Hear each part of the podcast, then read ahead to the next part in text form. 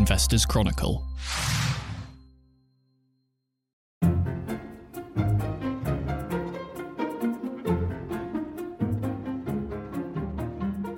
Welcome to the Companies and Markets Show. It's Thursday, the 27th of April, as we record. It's been another exciting week full of new company information and new developments for us to assess, and that's exactly what we'll be doing today. We are going to start with this week's US tech earnings, Alphabet, Meta, and Microsoft, and we'll discuss the CMA's blocking of Microsoft's $75 billion deal for video games maker Activision Blizzard as well. And we'll touch on our cover story this week, which is on big tech's AI prospects. Then we're going to look at interim figures from vehicle testing equipment, manufacturer AB Dynamics, and we'll conclude with a discussion of London Stock Exchange, one of the many companies reporting trading updates today. Joining me to discuss all of this over the line are Mark Robinson. Hi, Mark. Hi, Dan. Julian Hofmann. Hello, Dan. And in the studio, we have Mike Fahy. Hello. And Arthur Sants. Hi, Arthur. Uh, hey, Dan. Uh, Arthur, we will start with you because we're going to start with technology. Uh, Alphabet and Microsoft figures, first of all. Q1 results out earlier this week. And they staved off some investor fears, specifically of uh, advertising slowdown and moderation in cloud computing growth. Um, yeah, so Alphabet and Microsoft were the first two out on Tuesday, and there's concerns with Alphabet around advertising. Um, in recessions, advertising is always sort of said to be the first uh, cost that is cut from companies. And last year, there was a slowdown in advertising. But Meta shareholders will be pleased that advertising revenue from Alphabet increased uh, 1.9% year on year in the quarter, which was ahead of analyst expectations. Meanwhile, Meta, which reported on Wednesday, also saw its revenue go up 3%, which is largely driven by advertising. So, in general, advertising hasn't performed as badly as people were expecting, which has pushed up these companies' share prices. The sort of reasons that I've heard was sort of A, advertising budgets have been cut by companies, but it means that actually they're giving more of their money to the big advertising companies because they want it to sort of be safe on their returns. And Google, Meta have historically really high returns on advertising. Mm-hmm. So although they might be cutting their budgets elsewhere, this sort of means maybe a bit more is going towards these big digital advertisers. Also, with digital advertising, the ROI is high, but also it is obvious what the ROI is. If you click on the ad, you can see how successful it is. Whereas an ad on the subway or an ad on TV, you don't actually know what your ROI is on that advertising. So, digital advertising, people always said that it might be a bit more resilient than traditional forms of advertising during a recession. And this is actually the first time we've had well, in the US, we haven't actually gone through a recession yet, but everyone keeps saying we maybe are or going into one. Or in the UK. But yeah, yeah. Obviously that is the concern. there. um, yeah. But this is sort of the first time that um, digital advertising has been the dominant form. And so far, I guess it's holding up wellish, obviously relative to pre pandemic when these companies were growing at 20%, 1 and 3% is not crazy, but it's better than last year when Meta across the year its revenues went down one yeah. So it's heading in the right right direction for them. And Google was similar. So for both of those, it was surprisingly positive on the advertising front. Yeah. Speaking of things growing at 20%, the, the cloud side uh, obviously is still growing very quickly, but there were some concerns last year when the likes of Microsoft reported a, a reduction in growth rates for cloud computing. But again, these figures slightly ahead of expectations, slow down in that growth rate, which is still very high, was not quite as uh, uh, well, not as bad as people thought, or not bad at all, really. Yeah, so I think uh, for uh, Alphabet, um, Google Cloud, it was 28%. And then for Azure, which is Microsoft's cloud computing, it was 30% growth, which is still insanely impressive. Yeah. It's down from re- higher rates. And the way it works is that companies pay on a consumption basis. So if you're a customer for Azure, you'll pay for how much computing you need rather than a fixed contract. So when these companies are trying to cut costs, they might just sort of scale back their cloud consumption, which is why the growth rates have come off like 40, 50% that they used to be down to 30%. But at the same time, the growth rates can also pick up again if companies decide to increase their consumption. Um, these figures were both slightly ahead of expectations, and that's been good for Amazon. Amazon's AWS is still the largest cloud computing service um, in the world, followed by Microsoft, followed by Google. And Amazon share price went up off the back of both of them, Microsoft and uh, Google Cloud's results. So investors um, were clearly happy to see what their growth rates were and sort of reflected well with Amazon. And then the other interesting thing is that all these companies have been cutting operational costs by firing thousands of employees, but each of them, Google, Microsoft, and actually Meta, which also invests loads in servers, although it doesn't offer its own cloud computing, like it doesn't outsource, it doesn't offer the service to other people, but it uses those computers to, for its own um, AI products. All of them have either maintained or increased their capital expenditures. Meta's forecasting around 30 billion of capex. Microsoft last year was in the 20s, Amazon's was in the 60s. For comparison, Saudi Aramco's is like 50 billion. So Amazon's spending more on capital expenditure than the largest oil company in the world. BP was less than all of those all of those companies. So you think of these all of these tech companies as being sort of digital businesses, but actually there's just like a huge amount of hardware being bought in the background. Well, let's talk about AI a little bit because, as I say, it is our cover story this week that you have written uh, specifically again through the prism of of big tech and the opportunity there. Because there's no doubt that AI has become something which, you know, in some ways, like a, a blockchain a few years ago, where you attach the word AI to a share price and it, and it goes soaring. But there is, you know, more to it, needless to say, than there was to blockchain. Uh, and big tech is really in on the ground floor with AI. Microsoft, obviously, with Chat GPT, uh, but the other companies we mentioned as well, all of them have got fingers in the pie, as it were, and they've got prospects there. That capital expenditure, for example, is quite interesting. Last year, everyone was, you know, almost laughing at Meta's capex spend because it was being directed towards the metaverse, which people didn't really consider to be a credible future prospect. Now they are potentially redeploying some of that into AI based, you know, capital growth. That's that seems a lot more attractive to uh, to investors.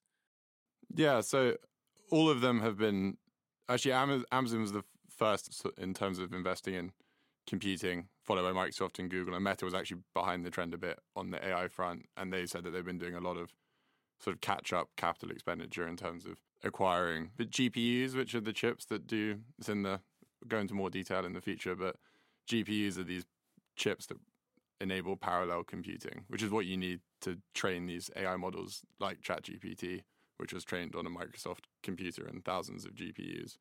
Um, so basically, when they talk about investing in sort of AI, it's basically who can buy the most GPUs, and there's a only a limited number of them because they have to get designed by Nvidia and manufactured by TSMC.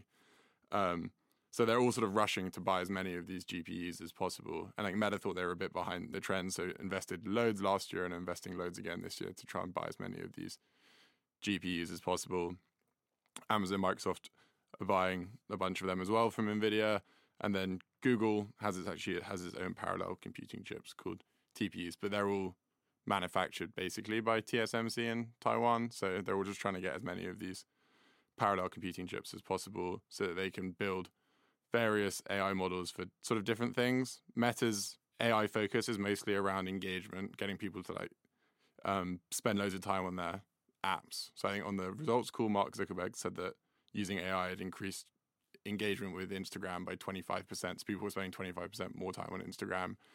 And rather than looking at your own friends, I don't actually have Instagram, but I used to, but rather than looking at your own friends' stuff on Instagram, they use AI to send you stuff from elsewhere, kind of like TikTok, mm-hmm. and work out what is going to keep you most addicted. You, depending whether you think that's a good thing or a bad thing for society. But for investors, for Meta, it's good to have people spending more time on Instagram. Um, Meta also using the sort of generative AI, the Chat GPT type stuff to um, lower advertising advertisers' costs. So advertisers can go on the platform, and then um, it's called Advantage Plus, and then they use AI to write advertising copy, make advertising images. So, but Meta doesn't really care about search, which is what Google and Microsoft are sort of wrestling with each other over, which is introducing these chatbots into their search engines. Um, Microsoft Bing integrated ChatGPT because they're a big investor in OpenAI. And then Google's got its own chatbot called Bard, which is thinking of integrating into the service as well. So they're sort of Microsoft's going after Google's share of the search market. So they're sort of going head to head in that front. Because Microsoft is, you know, has got the the investment in uh, OpenAI with uh, ChatGPT, it's seen as, you know, the the early winner of you know this this newfound uh, investment prospect, and Google, you know, Bard seems a bit of a disappointment perhaps, but there's more to its AI plans than just just that, and and you know the the valuations these companies trade at obviously are much more reflective of their core businesses. So in Google's case, you know, advertising, for example, uh, search as well, but its valuation is, is is you know on a pure PE level slightly below that of Microsoft currently, and maybe some of its AI potential is yet to be recognized and yet to kind of come through. Yeah, so my, my, out of this group, Microsoft now currently trades on the highest valuation in the like maybe mid to high twenties in the forward P. Um, they don't. Microsoft doesn't really have that much advertising exposure, as he said about the core businesses. And in their recent results, they were getting double digit growth from their enterprise software business.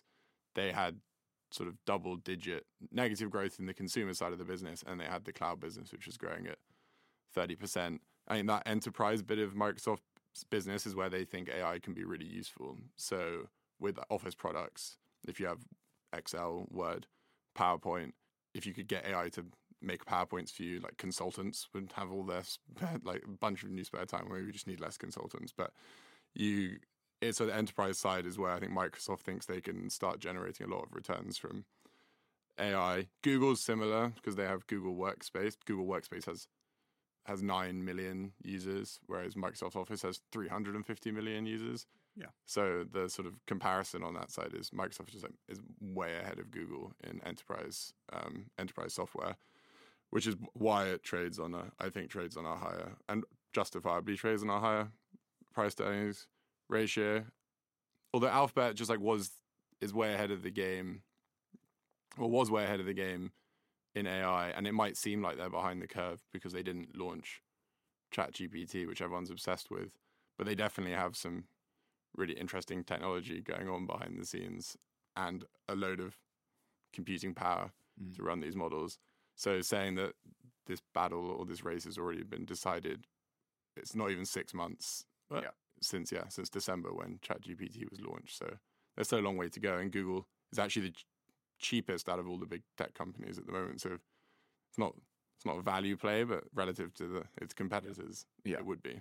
Uh, as you say, it is very early stage, and the computing power is a big aspect too. You know, it's effectively the moats.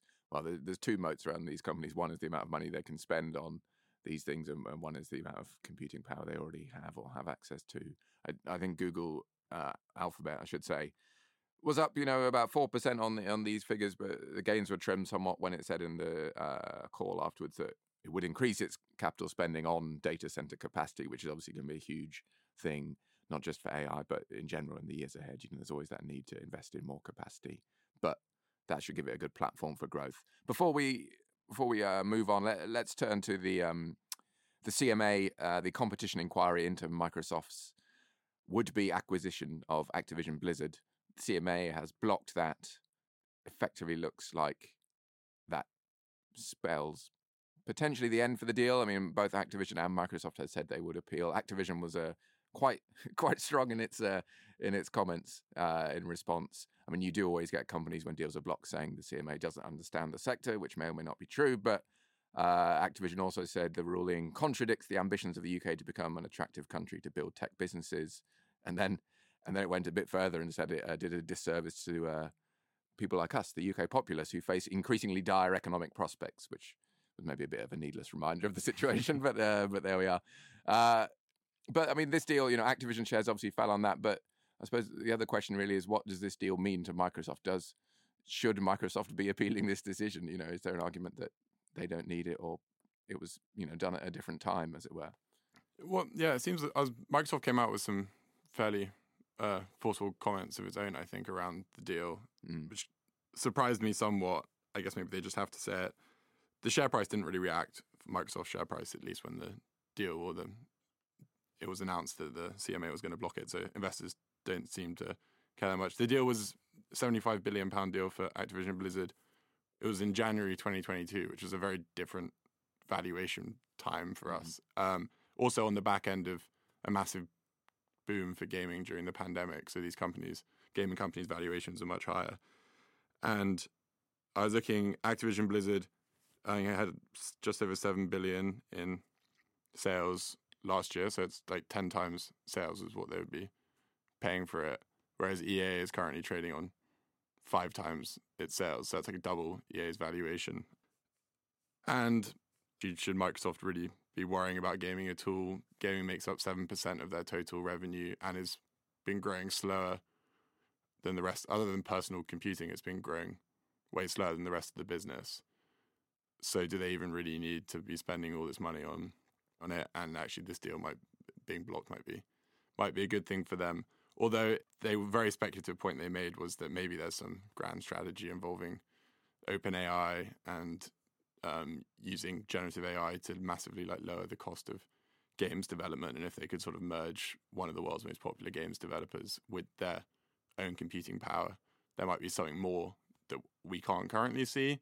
But at least on the surface, it definitely doesn't look like a bad thing for Microsoft that this mm.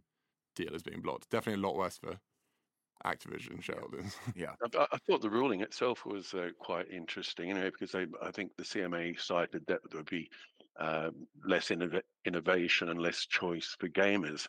I mean, it's hardly. You, when you compare this to what's happened in a, a more strategically important sector, defence, over the last couple of years, we've seen CMA uh, rubber stamping deals for uh, first Cobham, I think, and then Meggitt and Ultra Electronics too. And you would think that you know, those particular companies have far more strategic importance where the UK is concerned. But then again, I'm uh, somewhat oblivious to the world of uh, gaming. Mm. Well, I mean, there's been a lot of talk about you know antitrust, obviously around tech for for a long time now. Notwithstanding you know the, the potentially relative lack of strategic importance from from a UK perspective, but I, I do think cloud computing seems to be something they are regulators are a bit concerned about in terms of how that feeds in, how that connects to every other part of the tech universe. And the government obviously made you know uh, noises about uh, wanting to establish the, the UK as a as a as a tech hub in Europe. So that may have something to do with it. But uh, it seemed it just seemed like a, an unusual decision for me. Mm. Yeah, I think the main problem is the amount of.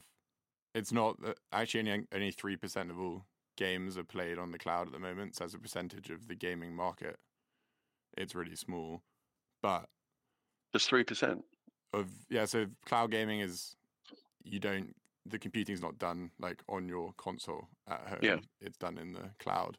So the fear is that Microsoft and Amazon basically have like a semi duopoly, and they're actually being investigated, I think, by Ofcom at the moment around it, but semi duopoly of cloud computing in the UK. So if you then uh, start combining with uh, the if you then they own the games developers, then they control the I guess, the most popular, the IP for the most popular games and all of the computing power that people need to to play on. Sony is probably another winner, I guess, out of this because they're the ones who are really worried about with play, their owner of PlayStation were worried about Microsoft cutting them off, and their appeal they sent into the CMA, and one part of it they said though a potential situation that could happen is that Microsoft would make the game specifically so they would get right to the last level on the PlayStation and then cease to work at the last level. That's a, conspiracy theory. Yeah, never, yeah. never heard one. Yeah, Activision, creator of the Call of Duty games, of course, which is a particular has been a particularly big success on PlayStation in the past. Anyway, it's time to uh, to move on to our next segment. A very different kind of company that uh, Mike is here to discuss. AB Dynamics the uh, AIM favourite or erstwhile favourite. It had interim figures this week.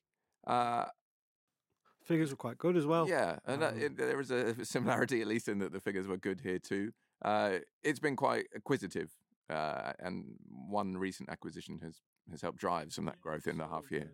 Revenue for the half year period was up about thirty percent to fifty million ish, um, but that was largely driven by, although track testing is the biggest side of the business, and this is a business that does all kinds of testing for new cars, whether that's on track or whether it's in simulators.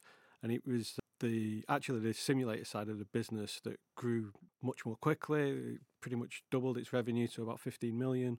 And that was largely due to its most recent acquisition, a company called Ansible Motion, I'm thinking back maybe to your piece for a few weeks ago about you know buy and build companies, and oh yeah, and it is perhaps in that mold, albeit yeah, the track record, no, no pun intended, is uh, you know, it's not the biggest company yet. It's, it's been around for, for, you know, well, several decades now, but perhaps it's trying to, you know, cast itself as one of those kind of companies. It, it's got a bit of cash on the balance sheet still as well now, so there might be more acquisitions. Yeah, so I mean, this deal um, for Ansible, and Ansible's a company that uh, has what they call driver in the loop systems, which is where a driver sits in a car in front of a massive simulator and they test new models just to show uh, maybe any, unforeseen problems when a driver maybe can't react because of the way in which a bit of the car is positioned. Um, but um, yeah, so it cost about 18 million. It does seem to be doing quite well, uh, both in terms of uh, revenue and profitability. Even after paying for it, AB Dynamics still has, I think you said 20 million of cash on a balance sheet at the end. It's down about a fifth, but there's still quite a lot there to play with. And when we spoke to the chief exec, Charles Ralph, he was talking about the, this giving the company optionality, uh, either in terms of going out and acquiring again or in investing in some of the other new business lines. Those new business lines, there's a lot of different things in development there. I mean, what, how easy is it to assess, you know, when you're looking at a company like this, the risk or, you know, the potential reward of all these various potential strings to its bow in future? They're all very much in keeping with the, you know, the vehicle testing. So they're not, you know, it's not like it's branching out into, uh, you know, video games or something, but I suppose what well the one good thing for AB Dynamics, as we've just said, is it's got cash on the balance sheet, mm. so it's not borrowing either to invest or to acquire at the minute. So you're not worried as much about the the return on capital. Uh, it does have a kind of uh, margin dilutive effect. They they had this business they started last year, ABD Solutions, where they are essentially building uh, robots or systems that will be able to automatically drive uh, massive off-road vehicles, whether it's in defence or mining. Uh, that business, as I said, started last year, so it was massively loss-making. Even in this period, um, uh, through analysts from uh, Liberum did some calculations and reckon it lost about a million, so it depressed the overall group margin slightly. But again, the chief executive uh, argued that it is it's bringing in some revenue at the minute. I think they've got a contract with a Japanese industrial company, and they've been doing lots of demonstrations uh, with the likes of the MOD to prove that these systems work. And he was talking about that being the really the key challenge at the minute. That once you show these systems, getting the customer confidence to trust in a driverless system is kind of key to. Uh, get them to contract negotiation stage, which is where he reckons they are now with this business. And he was talking about break even for it next year. And for AB Dynamics op- operates on fabulous kind of gross margins of around high 50s uh, percentage wise. And he was saying that even this business long run is looking at a similar sort of margin between 50, 60%. Yeah. As you say, you know, the margins are very good in the business. As one thing to watch for, I suppose, is, you know, the, the working capital arrangements with businesses like this where, you know, you, probably need a decent amount of inventory. You're going to have payables and receivables depending on all these different contracts that are being worked through. And also, in a lot of cases, you know, given you're working with robots and new systems, they take a long time to build a lot of these robots as well. So there's going to be some lumpiness there. Those figures all seem okay at the moment. I mean, I suppose we should turn to the the main part of the business is still the, the track testing part of the business which is about uh, seventy uh, percent of the business in terms of revenue at the moment. Um, and there's still some decent fundamental drivers, if you were there as well. Um, there's uh, the voluntary system they have for manufacturers testing new cars. Uh, Euro NCAP's had quite a lot of updates recently. Um, there is a new roadmap to 2030 system that came out in November last year, I think, where testing standards are getting a complete overhaul. There's new testing being brought in for things like automated driver support and or assisted driving, or the assessment of some of the new tech that's being installed into vehicles, like uh, Seeing Machines. Another AIM company has these systems that are put in driver cabs where, say, bus drivers, if they start to show signs of tiredness, it will reflect back to the company and Uh, I think they use that for pilots as well for seeing machines. But all all of these or a lot of these systems are unproven. So um, these Euro NCAP want to put the safety standards in place to make sure that they are uniform across for uh, for all of all manufacturers. And there are other things as well that were in there, like um, I know there was a book written last year by Caroline Criado Perez about how crash tests don't account for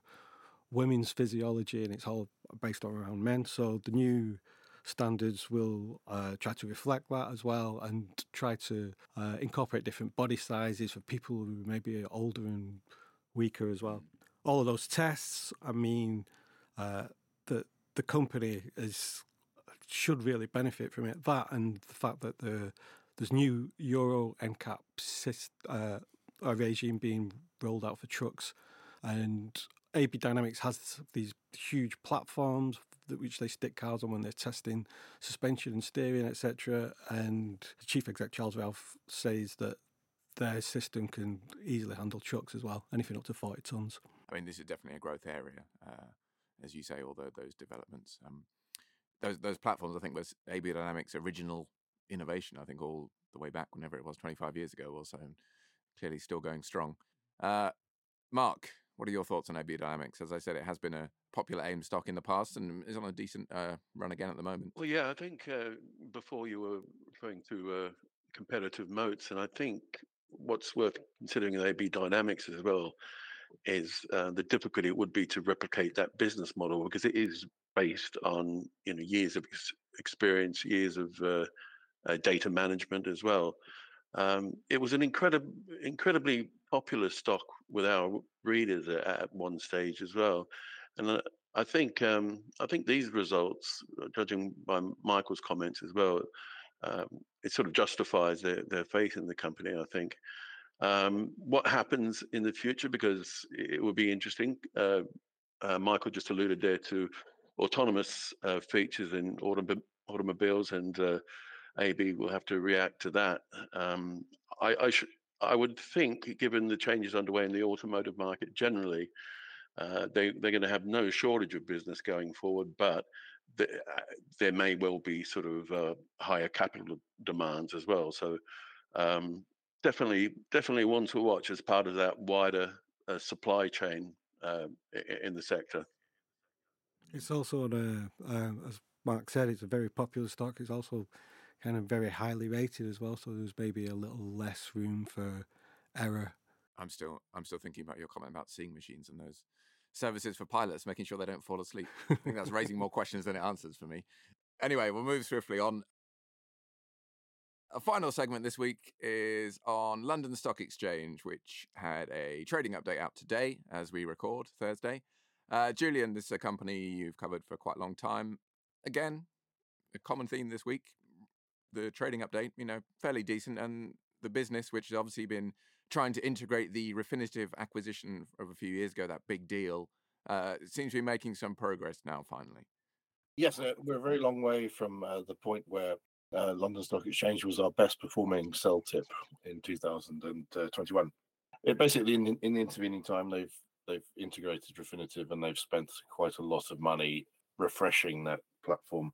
Anyone who's used Eikon versus Bloomberg will generally prefer to use Bloomberg, but um, they're trying, uh, making a big, big effort to to improve and uh, expand that that program. Uh, and the way that they're going to do it really is because uh, the LSE has the market data that it can sell then to banks and uh, other financial institutions. The trading update today showed that uh, they're having some success in in shifting kind of bundles of subscriptions to people and getting them to retain their presence.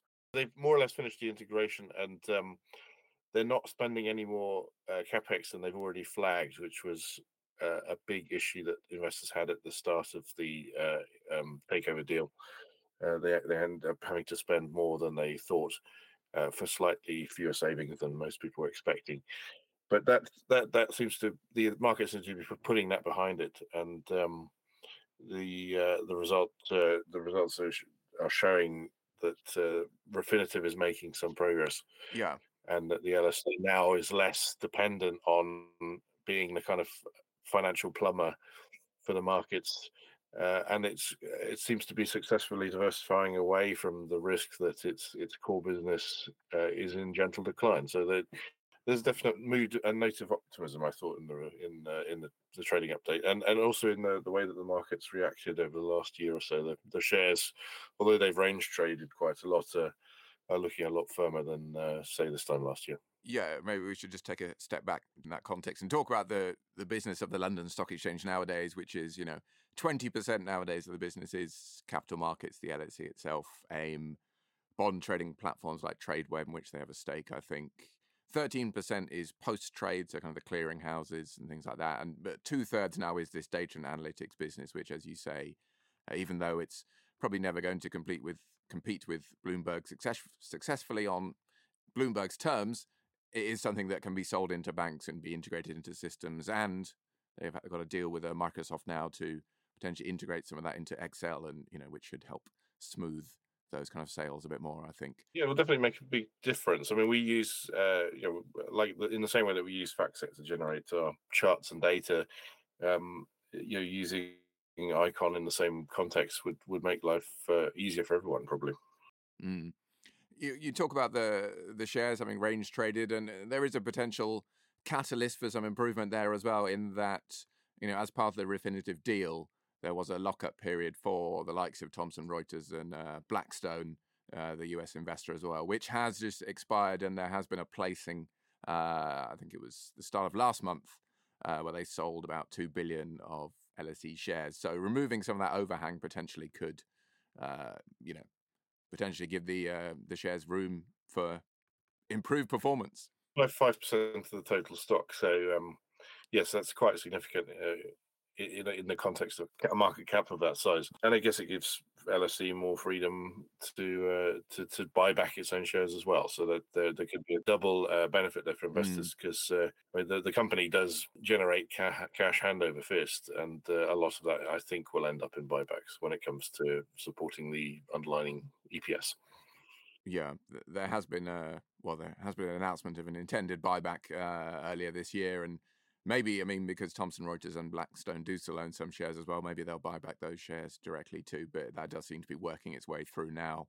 Uh, I suppose leading on from that, the question of valuation. I mean, uh, on a surface level, it's not particularly cheap, or it doesn't look cheap compared with some businesses. You know, PE of twenty for well, that's a forward PE for 2024. But when you look at this kind of data business, that is relatively attractive. I think that the peer group according to some brokers, is around you know 28 times uh, 2024 earnings. So there's some potential there as well for them to close that gap as data becomes a bigger part of the business and as that deal is fully bedded in. Yeah, it seems to be something they discovered by accident. I mean, that traditionally uh, the exchanges didn't really bother with uh, the financial data they um, they generated, but uh, obviously now that we, we've discovered the value of that, uh, that gap should close quite significantly, actually, I think, in the years ahead.